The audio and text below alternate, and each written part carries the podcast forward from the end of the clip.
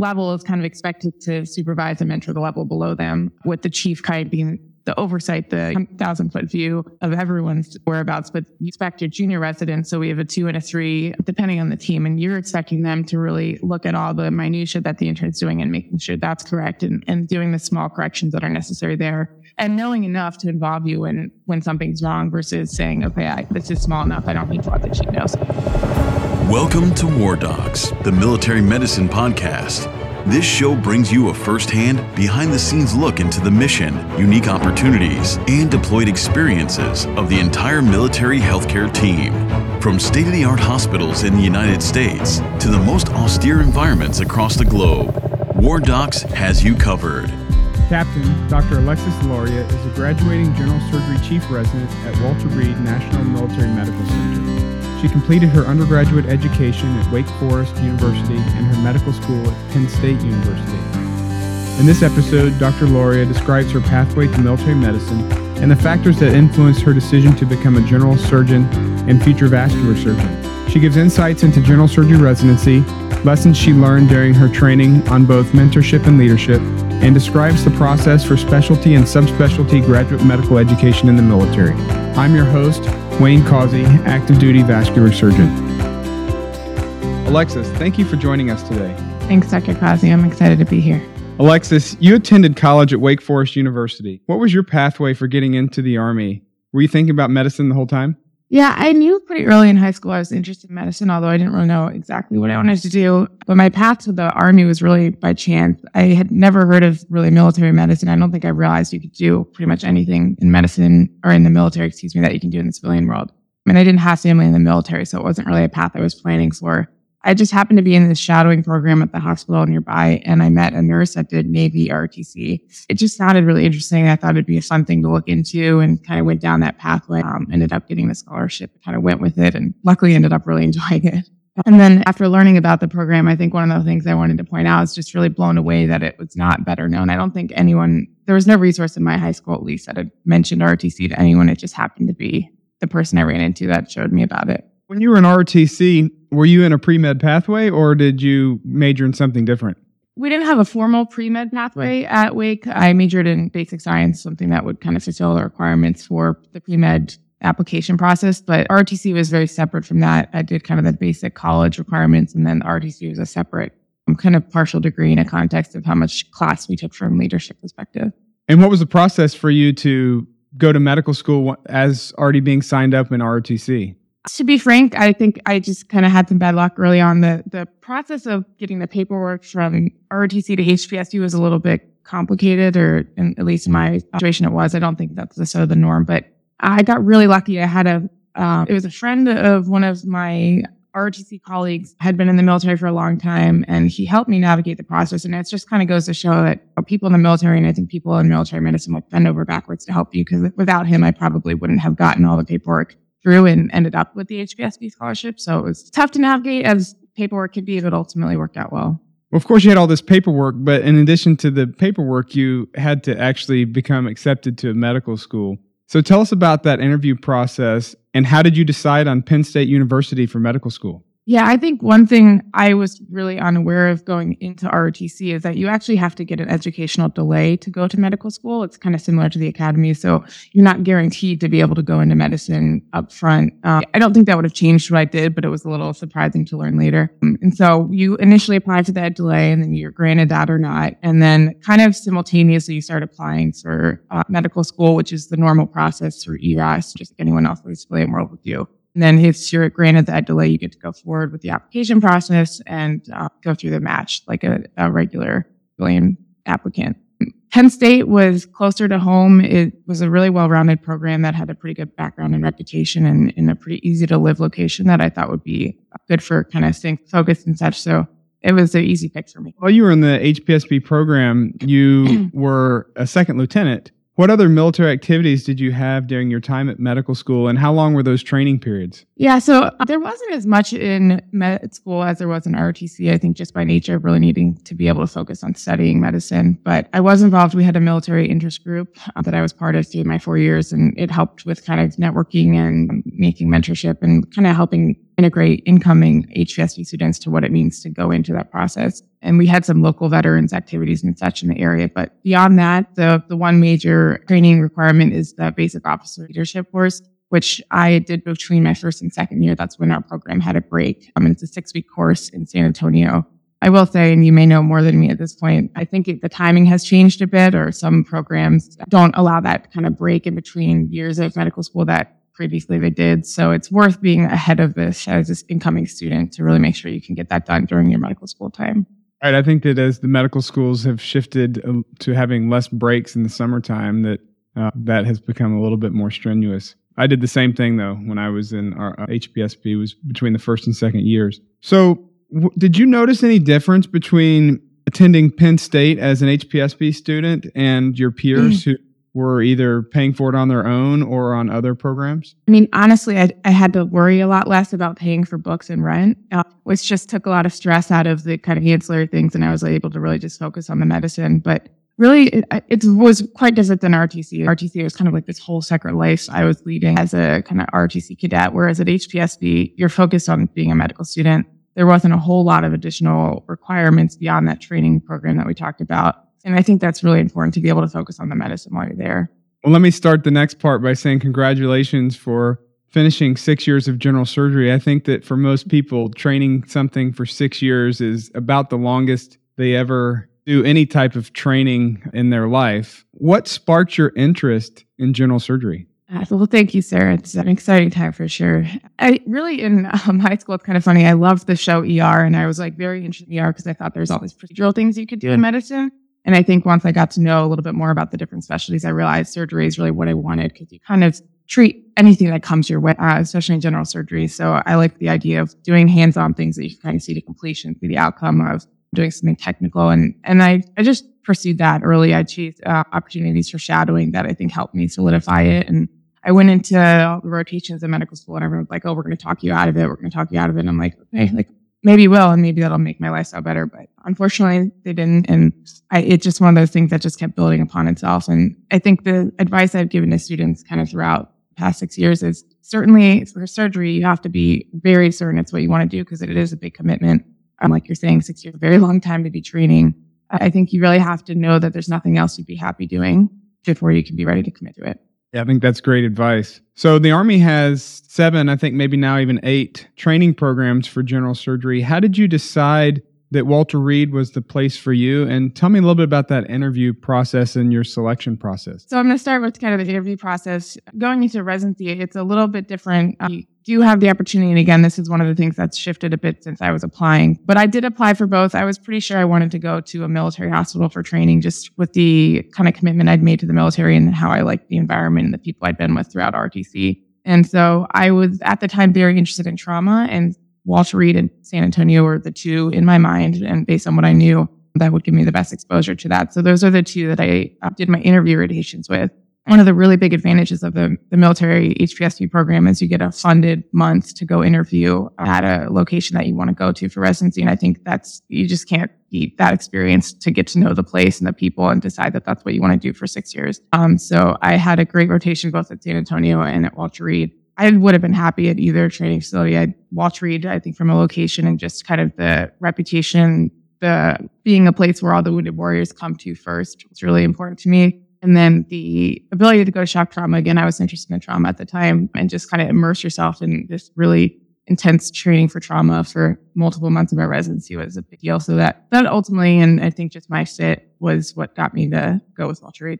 But were you required at the time to interview at all of the military programs with their program directors, or just the ones that you were interested in? So I think that has changed, and it's not required to interview at all of them. I did rank them all, but I only really prioritized the two that I spent the month at. And I think with there being so few programs, it's kind of known if you go spend a month with them, they're going to be high on your list. And if you don't, that's probably not a place you're as interested in. And so you get the sense that you're going to become a general surgeon. What is the Army process at the time you were doing it for actually being allowed to train as a general surgeon? Because that's a step that I think most people may not understand, is step 1 is actually to have the Army say, yes, you're the type of person we want. to train to become a general surgeon? So the application process, again, there are parallels to ERAS and what do you do in the civilian world. It's just different online programs. So there's the MODS is the website that you apply through for the military. And just like you do for civilian, you have personal statements, you upload all of your records from the school, transcripts, et cetera,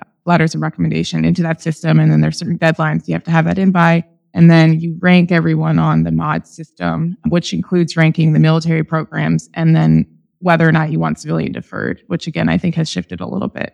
If you're like me, you graduated medical school and you're super excited and everyone walked around calling each other doctor, probably a bunch of times. Mm-hmm. And then the reality of life sets in and that you're actually going to the hospital on day one saying, oh, wow, I'm a doctor now. I'm in charge of potentially people's lives. Tell us about your initial job as a general surgery intern at Walter Reed, and what did you find were your most significant challenges? Yeah, there certainly is you. I mean, becoming an intern is just such a shift from being in medical school, kind of controlling your time, being able to say, okay, I've got 4 hours today to sit and study and 4 hours of lecture. It's just a different world. And for most of us who were, like you're saying, have been in education since we're able to walk, it's a shift. I think my biggest challenge early on was you work forever to get to this point. Like your whole training experience has been to get to this intern year, to get into this program for training.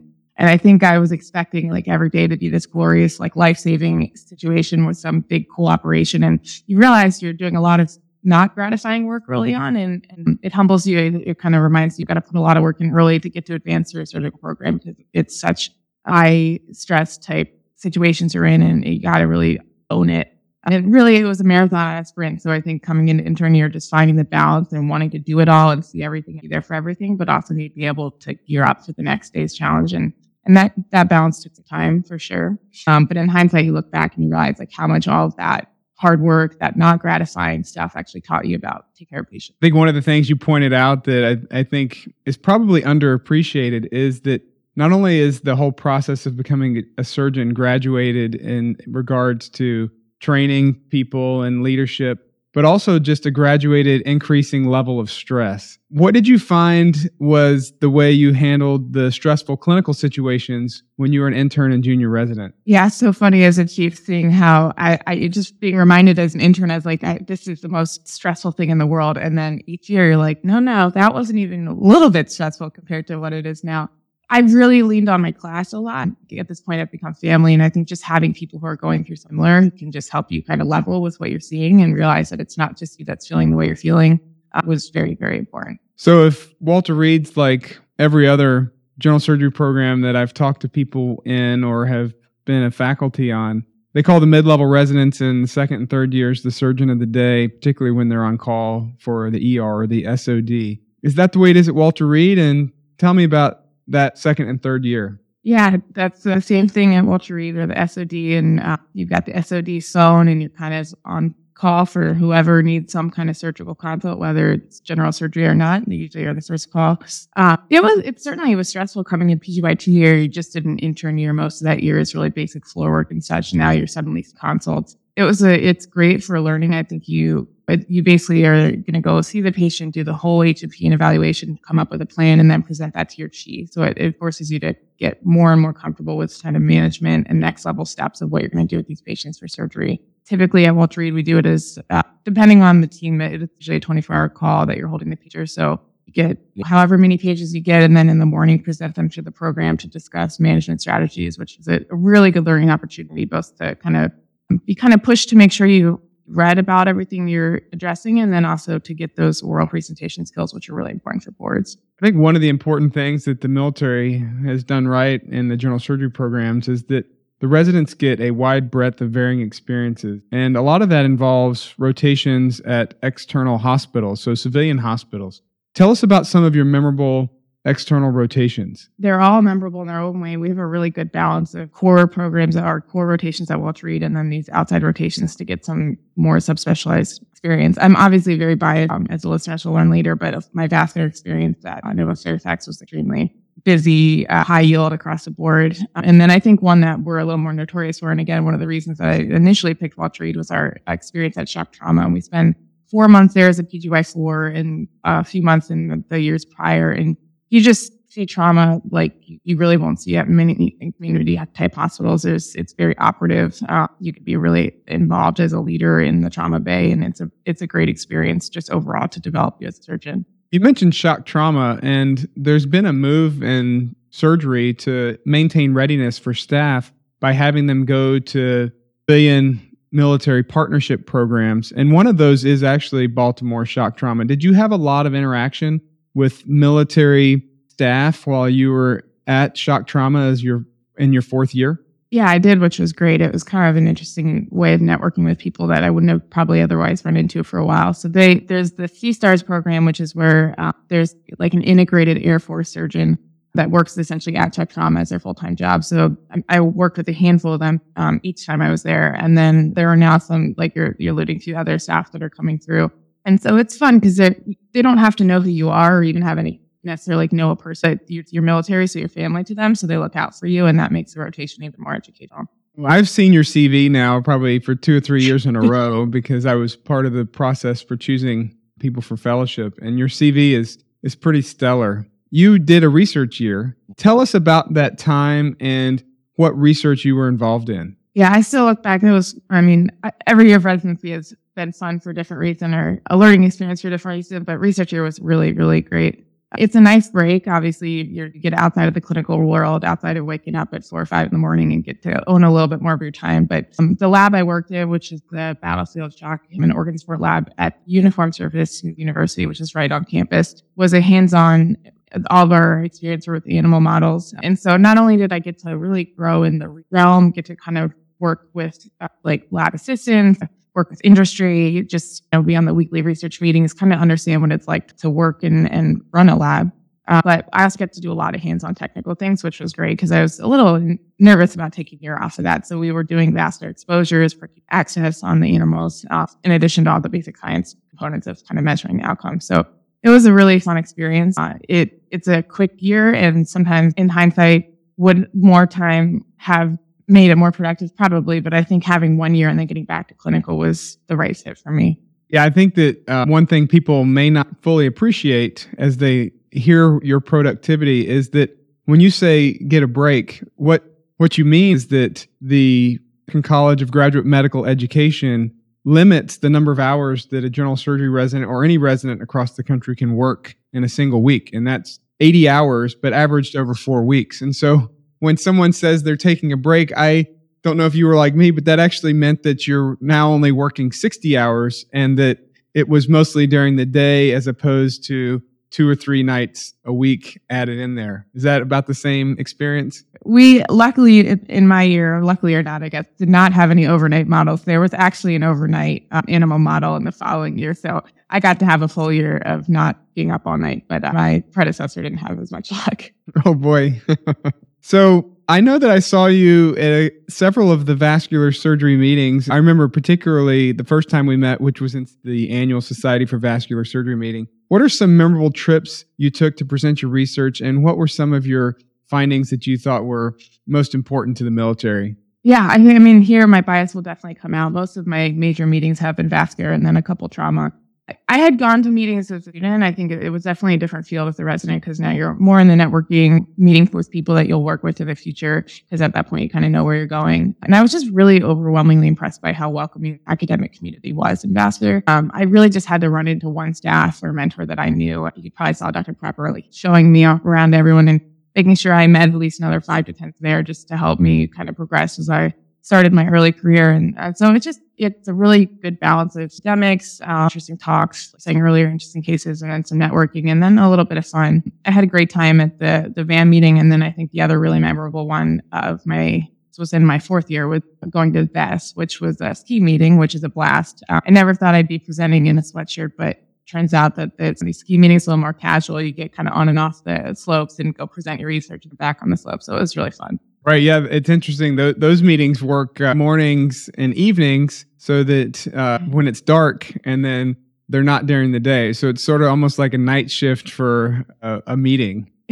Exactly. In your fourth year, this was the year that you applied for vascular surgery fellowship. And that's when you and I got to know each other better. And you had to apply both for an Army position and also for a civilian fellowship spot within that selection process. Tell us about the Army process and the civilian process. Yeah, so this was really a whirlwind. We all get through it. But I'll tell you, like, going into our busiest clinical year and then working on applications was definitely forced me to really be focused with every minute of my day. So the Army process, this is where it was a little more similar to ROTC and applying for HPSP in medical school. So the first step is getting the Army to say, yes, you can go train, and you'll either train at a carry fellowship if that's available, or you'll train at a civilian. And so step one was just like through the MODS application process for residency, excuse me. I submitted my packet, which included letters of recommendation, personal statement, all my credentials, board scores, et cetera, into the MODS portal. And then that, I think, is like a mid-October due date. And then by December, you find out if you have or have not been allowed to train. You rank, of course, which if your preference is to train in a military hospital, if that's available, or if it is trained in a civilian program. But simultaneously, because the ERAS portal opens in November, you have to start that application, or ideally get it kind of ready to go so you're behind the curve if you get accepted, apply. So you start ERAS, which is similar, all the same requirements. Usually you kind of shift your letters to be a little more civilian focused if you're applying for civilian programs versus the mod letters you want to be kind of thing. This is why I'm doing it for the military. And if you find out in December that you're allowed to proceed, you submit your ERAS application, or I think you have to actually can submit it a little bit earlier if you want to roll the dice. And then you find out about the military, you go through the ERAS application, do the standard civilian interview process, which since I've done it, I think since the year before me, is all virtual. And then you find out if you matched for a civilian program, and then you go forward with that. I think it's interesting how things have changed. I actually ended up spending $10,000 to do all of my vascular surgery fellowship interviews, and now everyone says that they are online and virtual. But on the same token, it's actually turned out better because you and I had our first sort of discussion about the Army process virtually, and it would have normally have been a phone call, but because of the advent of Zoom, I was actually able to see you and meet you even in the midst of COVID.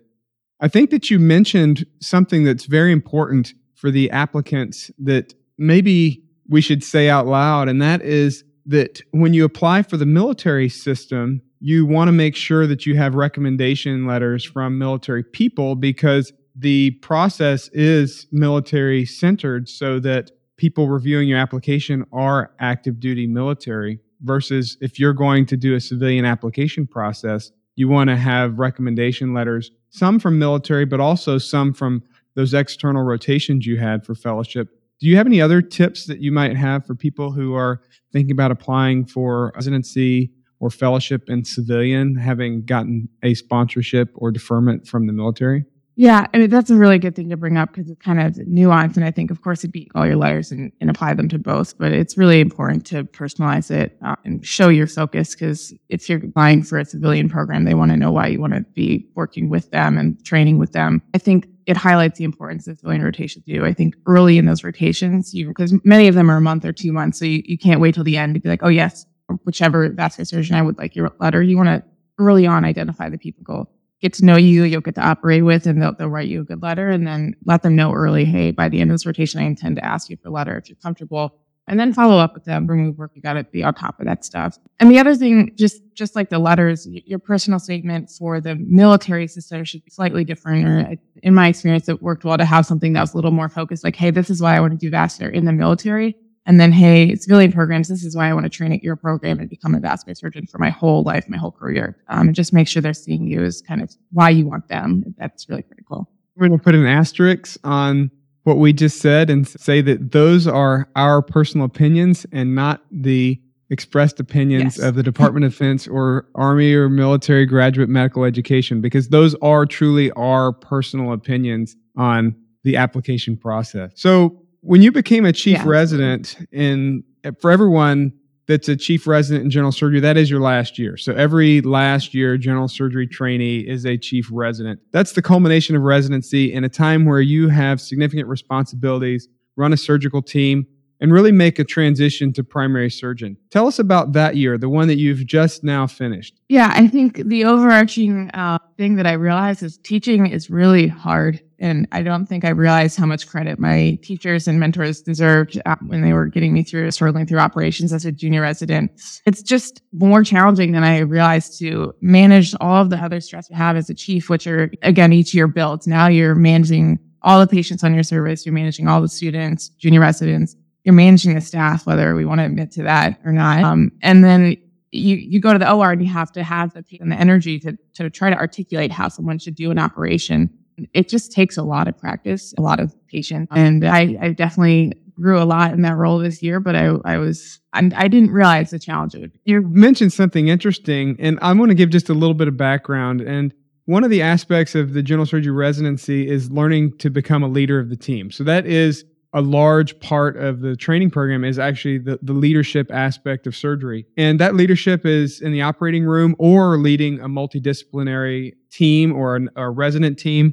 I'm sure most of our listeners can appreciate a surgeon being a leader in the operating room. But one of the other aspects is being part of the resident team, beginning as an intern, doing a lot of the minute-to-minute issues, and finally becoming a chief resident where you're leader of the team. And we're talking about leading teams that are 5 to 10, and potentially even bigger when you get into ICUs with multidisciplinary teams, where those teams can get up to 20, or in burns, potentially even bigger than that.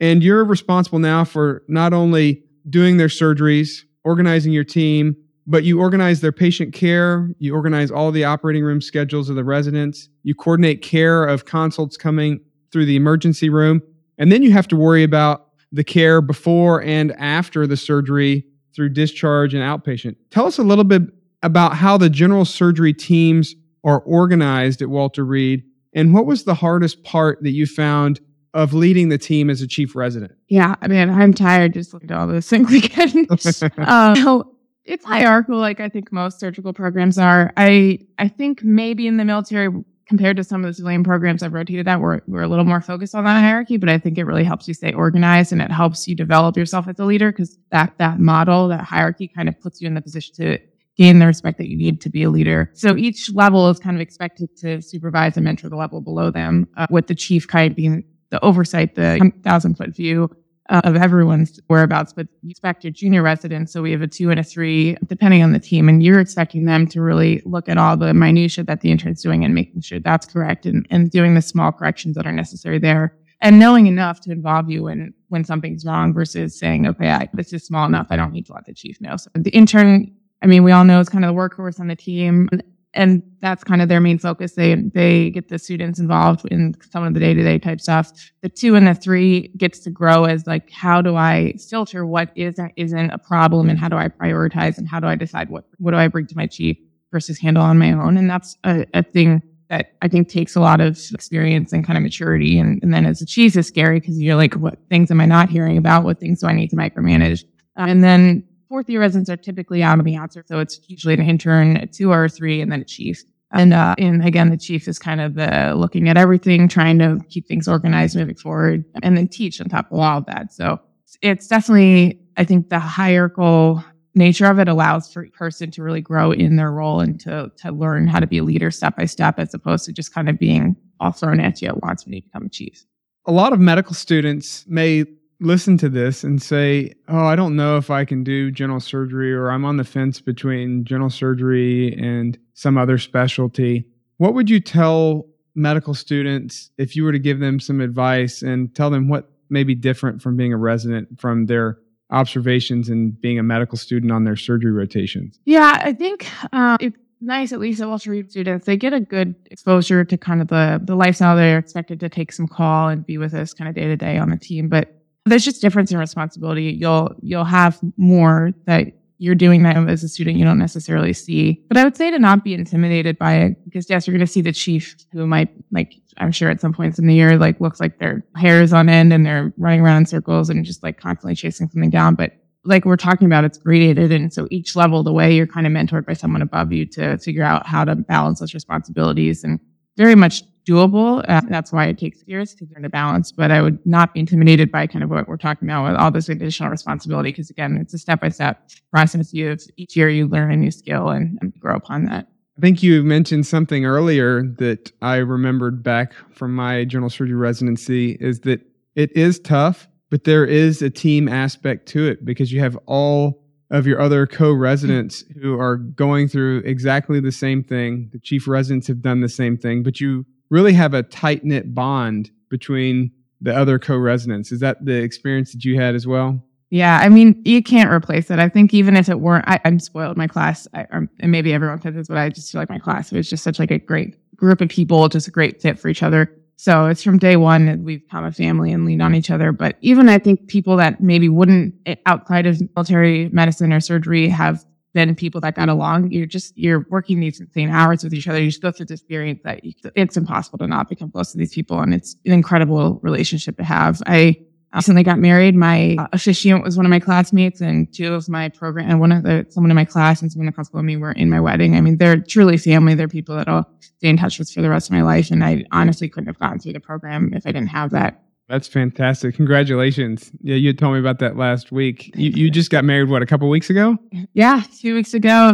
We basically right after we finished, my whole class came up to Bar Harbor, Maine and for the wedding, and it was a blast. And it just goes to show we've all been at each other's weddings, big parts of it. It's just inside and outside the hospital, these people that have your back. And they put a big sign on the front door saying all our chief residents are gone. No, I'm kidding. I know that exactly. the fours were more than ready to take over because that's the way the system's designed. But tell me now, what is your steps to finishing and becoming a fully board-certified general surgeon? Yeah, it's just like every other step in medicine. You think you've made it and you're there, but there's a few more things to check off. So you finish residency, and there's some graduation activities that are upcoming, but the really important part of the next few months is board. So to become a board-certified general surgeon, you have to pass first your qualifying exam, which is a written exam. So it's similar to what we call the ABSITE we take every year as our certifying exam, but longer and obviously a little bit more important. So exam that you take every 6 years kind of prepares you for this. You get some time off to study, ideally. You take your certifying exam, and then assuming you pass, you then sign up to take qualifying exam, which is an oral boards, where you're basically asked through, now, again, virtually like everything else has become, a series of clinical scenarios, and you have to kind of demonstrate that how to safely manage patients, carry them through an operation and their post-op care and such. And so it's something, again, I think one of the strengths of a lot of the military programs, and certainly at Walter Reed, we prepare for really from day one, you're expected to stand up in front of the program and describe your management plans. And I think having that experience gets you more prepared for the part of it. It's intimidating. But those are two big boxes to check before becoming officially board certified as a surgeon. After you take your certifying exam, what are your next plans with the Army? So I was very lucky, as I think we've alluded to go through the fellowship match process and be granted deferment to trade in a civilian program. So I'll be starting vascular surgery fellowship at Hopkins in August. Yes, congratulations. That's going to be a great program. So I wanted to ask you just a little bit about mentorship, because I think that's also important. People probably recognize that a lot of times people actually pick their specialty, their subspecialty in particular, like vascular surgery, colorectal surgery, trauma surgery, based on their mentors. Tell us about your mentors during residency and how you ended up finding them and connecting. Yeah, that's such a good point. And really insane to think, like, what if I hadn't met this person or run into this person? Would that have changed my whole trajectory? I'm going to cheat and back up a little because it really started in medical school. I found trauma was interesting. It was high paced. You're doing a lot of like procedural stuff, especially as a student. You get to see just kind of the procedural fun parts of it. But I had really strong mentors in trauma in medical school. And I mean, it's just you look up to them, you're like, I want to do what you're doing. I like that. And at the time, I think you have a less of a scope as a student than obviously as a surgical resident into what each specialty is like. So I didn't know enough to know at that point that I wanted to do vascular, but I really like trauma. And those staff that I'm still in contact with today are really were people I looked up to and wanted to be like. And I think that just it's motivating. It makes you want to do whatever it takes to get to that level, which involves some more research, extracurriculars and stuff, extra kind of shadowing or whatever you would call it in medical school to get exposure. And then I got into residency, and I think what I learned as a resident is you really need, and this has been impressed on me by a couple mentors, is you got to find mentors for each avenue, and that will often overlap, but not always. You need someone that's kind of going to be like your life, career, trajectory mentor, someone who's kind of got the perspective of what you need long-term, whether it's military or in surgery or both. Someone who's your research mentor, and then someone who's kind of more your academic mentor, helping you get through your day-to-day, like what's going on in your program type stuff. And again, that typically overlaps, but not always. And you want to make sure you're covering all those things. I feel like I've been really spoiled by mentorship, but really early on, one of our vascular staff Dr. Joe White identified that I seemed to really enjoy myself in vascular. At the time I was in it, so I was like, I don't know. It was hard to know what I really liked and didn't like. I just, that rotation, I got to do more, and that made it more, I think, sing. And so he's one of the people that I think early on sparked my vascular, just as someone who I respected and enjoyed working with, and who identified me as someone who seemed interested in it. As I progressed through, I gained more mentorship with, again, more on the career standpoint, people who are in vascular, who, I mean, Dr. Proper, of course, is one of the people that really got me through the interview and application process and helped me figure out what I wanted to do with vascular. So just people that I looked up to, seeing what they did and how much they enjoyed it, I think really made it pretty easy to not only be solidified in the specialty I want, but to interact with them and to help kind of have them help guide me through the next steps into becoming a vascular surgeon. Interesting for me to hear you say those names, because Dr. Joe White and I were interns together at Madigan, and certainly I'm great friends with Dr. Brandon Proper. He actually was my partner in vascular surgery in San Antonio and lived down the street from me. My question for you, though, is what characteristics do you think make up a good staff mentor while you're in your residency? Yeah, and I think in my long rambling of different mentors, I think it's important to mention that, like, again, just like you need someone in each kind of realm, I think you got to, each realm, and it's depending on kind of you and your values, find the person that has characteristics that work for you in that realm. So I had a lot, and I don't want to discredit the mentors I'd had in general surgery. People that I could go, our program, one of the things I really liked, you just walk into anyone's office and kind of ask them a question,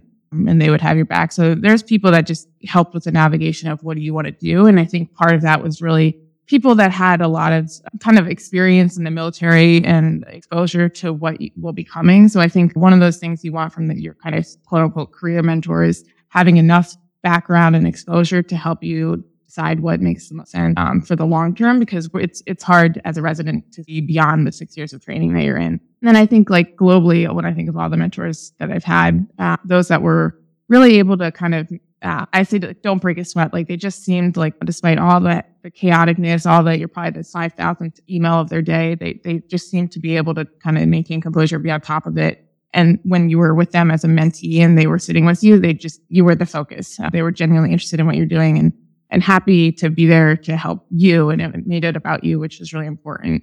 I mean, I think one of the mentors I didn't mention, Dr. Rasmussen, who I think has been interviewed at least once on here and is well known. He's one of those people that he's constantly bringing everyone around him up. He's talking so highly about you. And I think that's something I want to bring forward, because having someone in an email be like, this excellent resident, this person, it just makes you feel good, but also it helps you take the next steps with other people to have someone in your corps like that. You almost really don't appreciate how much people care about your future until you apply for something like a fellowship and realize that they really do want you to succeed in whatever your career pathway is. What would you say would be a mentorship lesson that you learned or observed from one of your mentors that you really want to try to carry forward with you as you become a staff?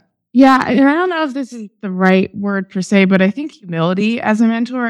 I realize the people that have, and it's like across all the names I've mentioned that have really built me up to where I've been today, are those who seem to really get kind of out of their own skin in a sense and see and try and understand what I need. And I think that's hard. I think it takes a lot more energy to really not just sit there and say, well, here's what I think you should do, or here's, like, these are my values, I want to impress those upon yourself, but to actually kind of get into that mentee mind, get to know them to the level that you can say, okay, I understand this is what you value, and I think that'd be the best next step for you for this reason.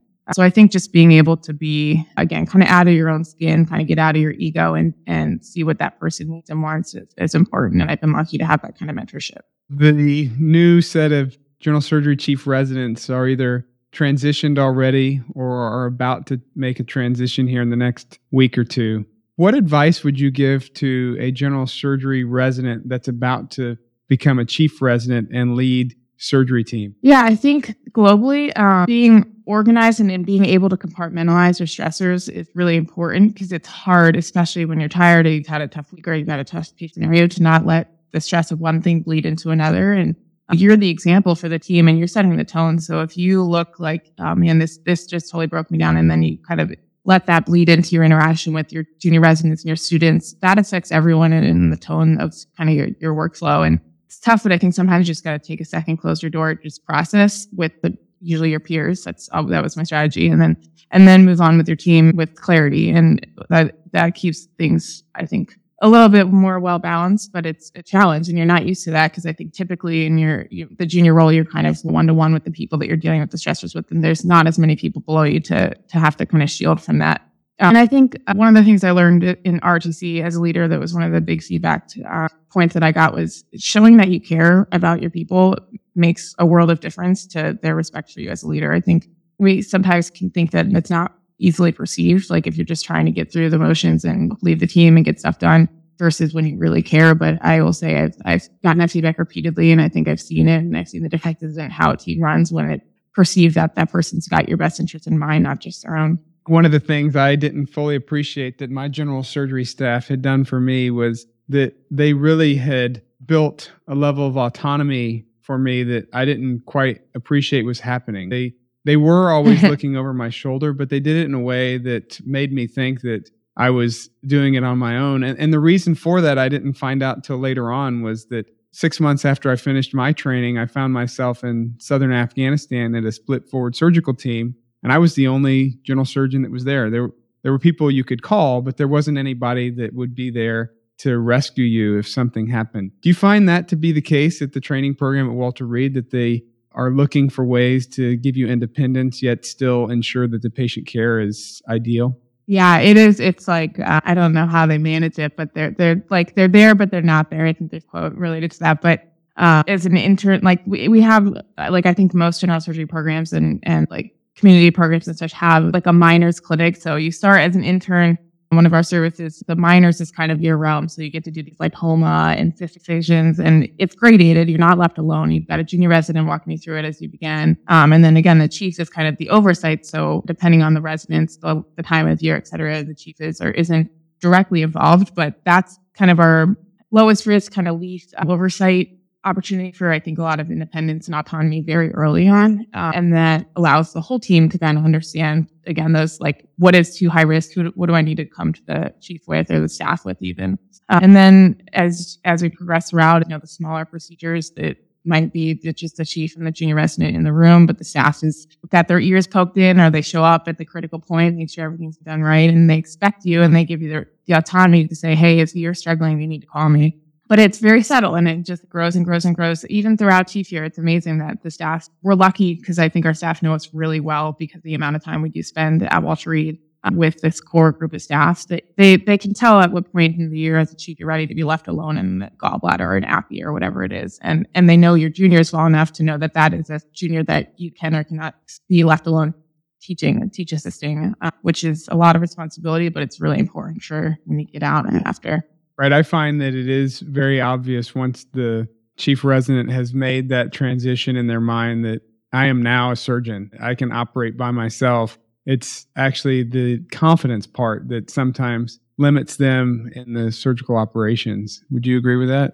Yeah. I mean, that's probably one of the challenges which here I didn't mention, but absolutely. I mean, you don't realize how much like the safety straps are on earlier until you're really left alone in a room in a case. And then you have to say, okay, I'm going to own this case. I'm going to lead the junior through it. I'm going to make the decisions, and we're going to do it safely. And it's just a different level of confidence that you think you got it when you're running rounds, but it's different in the operating room. And it's important to learn, I think, in a safe environment as in a training program before you get out there as a staff. So what was your favorite surgery, and which one did you find to be the most challenging? I'm going to keep it in the general surgery realm for now, but I would say as a resident, in spite going into vascular, I actually really enjoyed the challenges of laparoscopic cholecystectomies. I think the anatomy is always really interesting, and they're typically, and there are certainly the easy ones, but there's some that are a good struggle that can be really gratifying at the end.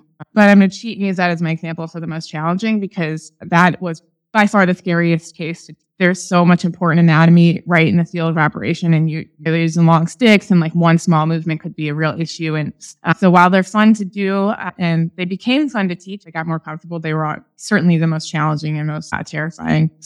I think most of the staff would say take years off your life watching some junior residents or even chief residents struggle through a gallbladder. Gallbladder correlative for vascular surgery is going to be the leg angiogram. So you can take pictures of the circulation of a leg, and there's going to be an unknown and infinite number of blockages, narrowings, or other things, and you have to decide on the spot, how am I going to treat this problem, and decide whether you have a treatment modality that has about 4 or 5 different treatment options. So your gallbladder will now become your peripheral angiogram. What do you find to be your most interesting vascular surgery case? Yeah, I bet you this will change as I get through fellowship and get more and do more, because I think as a resident, you tend to, in a general surgery training program, do a little bit less on the endo side, but I think I will grow to really love that more. But I would say, and it's probably typical for most residents, like seeing usually equates to the big open bloody cases. So, of course, open aortic aneurysm repairs. And then what really struck me as a PGY4 was some of the aortic endograft explants that I've seen. They're just huge cases. The anatomy is so distorted by all the inflammation and the scar. And it's a journey of a challenge getting through those operations, but it's pretty gratifying to be able to fix that problem. I had to ask that since I'm a vascular surgeon, just more out of curiosity. What would you tell someone who was considering pursuing military training to become a general surgeon? Well, I think most people do this, but come into it humble, be ready to work. From day one, it's not like immediately gratifying every day of the week. That's just not reality, I think, in any specialty or in any career. And so you got to come in humble and you got to be ready to do the work, but then to be rewarded by treating what I would consider some of the best patients out there. I mean, treating soldiers and their families or retirees is really, really gratifying. There are certainly different challenges than you'll see in the civilian world working in a military institution. But at the same time, and I've learned this throughout training, there's different challenges everywhere. Every civilian and military hospital, I've seen the challenges parallel or different and balance each other out. They're just different flavors of challenge. So don't get in the mindset of saying, well, I'm here and there's this problem and this is this specific institution problem, because it's big organizations. There's issues everywhere. And I think you got to learn to find ways around those things, be ready to work. And then another thing that I think I've highlighted today is the relationships you make in the military, and I think in a surgical training program, are really different than any other, and don't take them for granted and enjoy them. And they'll carry you through, even throughout training. These are people that have shaped me for life. And then lastly, military, I think when you're looking at military versus civilian training, it just opens up opportunities that you'd otherwise not see. I mean, we didn't talk a whole lot about ROTC, but I got to go to Taiwan as a part of that training, and things that I would just never have done outside of the normal college life and then outside of the normal surgical career. We're going to see things across the country and in different countries that we would never get to do otherwise. I've been joined today by Captain Dr. Alexis Lauria. Alexis, thank you for joining us today, and thank you for your service. Thanks so much, Jared. Thank you for listening to War Docs. We sure hope you enjoyed it. War Docs is a nonprofit organization supported by donations from listeners like you. Please follow and subscribe to our show on whatever platform you consume your podcasts, and rate and review this episode, and share the show with your contacts on social media. Find out more information about our show, our guests, and how to become a member of Team War Docs on wardocspodcast.com. Thank you for your support. If you like war stories and medical drama, War Docs has you covered. Spread the word.